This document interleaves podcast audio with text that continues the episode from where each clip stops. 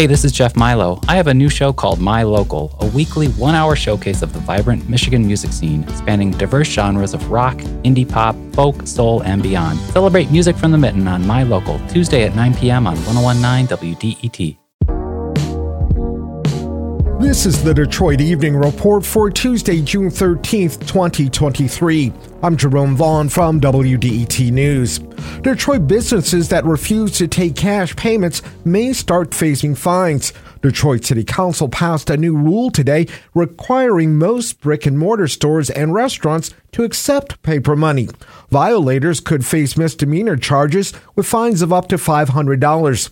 City Council member Angela Whitfield Callaway drafted the ordinance. She says the law will protect financially insecure Detroiters. Some don't even want a bank account. Some can't afford a bank account. Then you have the homeless population, the immigration population. You have the youth, and then you have um, senior citizens who don't have bank accounts. According to a study published by the University of Michigan in 2020, one in four Detroiters do not use banks. The city's ban on cashless businesses will take effect in mid September. Metro Detroit gas prices continue to rise. The average price for a gallon of self-serve unleaded is now $3.67. That's up 12 cents in the past week and is 31 cents higher than a month ago. Demand typically rises during the busy summer travel season, raising prices, but Saudi Arabia has also agreed to cut its crude oil production by a million barrels a day, and that means higher prices at the pump. Make sure you have the proper tire pressure and take excess weight out of your car to help improve your gas mileage. Shop around for the lowest gas prices and pay in cash to save some money as well. Stellantis is recalling 354,000 Jeeps worldwide because of a suspension issue. The rear coil springs could fall off while the vehicles are being driven, increasing the possibility of a crash. The recall includes the Grand Cherokee from the 2022 and 2023 model years, as well as the 2021 through 2023 Grand Cherokee L. Documents filed with the National Highway Traffic Safety Administration say the springs may have been improperly installed. Affected owners will be notified by mail starting in late July.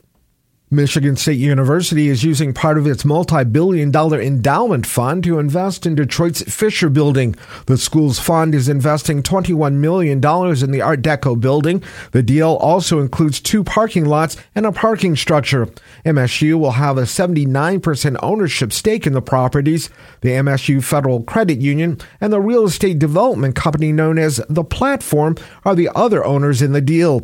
The Fisher building was completed in 1928. The original plan was to build three towers, but the developers changed their plans because of the financial problems caused by the Great Depression and the Detroit Pistons are set to formally introduce their new coach late this afternoon. Monty Wilson will lead the team into the next NBA season. He served as a coach or assistant coach for 16 of the past 18 seasons. Wilson led the Phoenix Suns to the Western Conference semifinals last year. He was named the 2022 NBA Coach of the Year.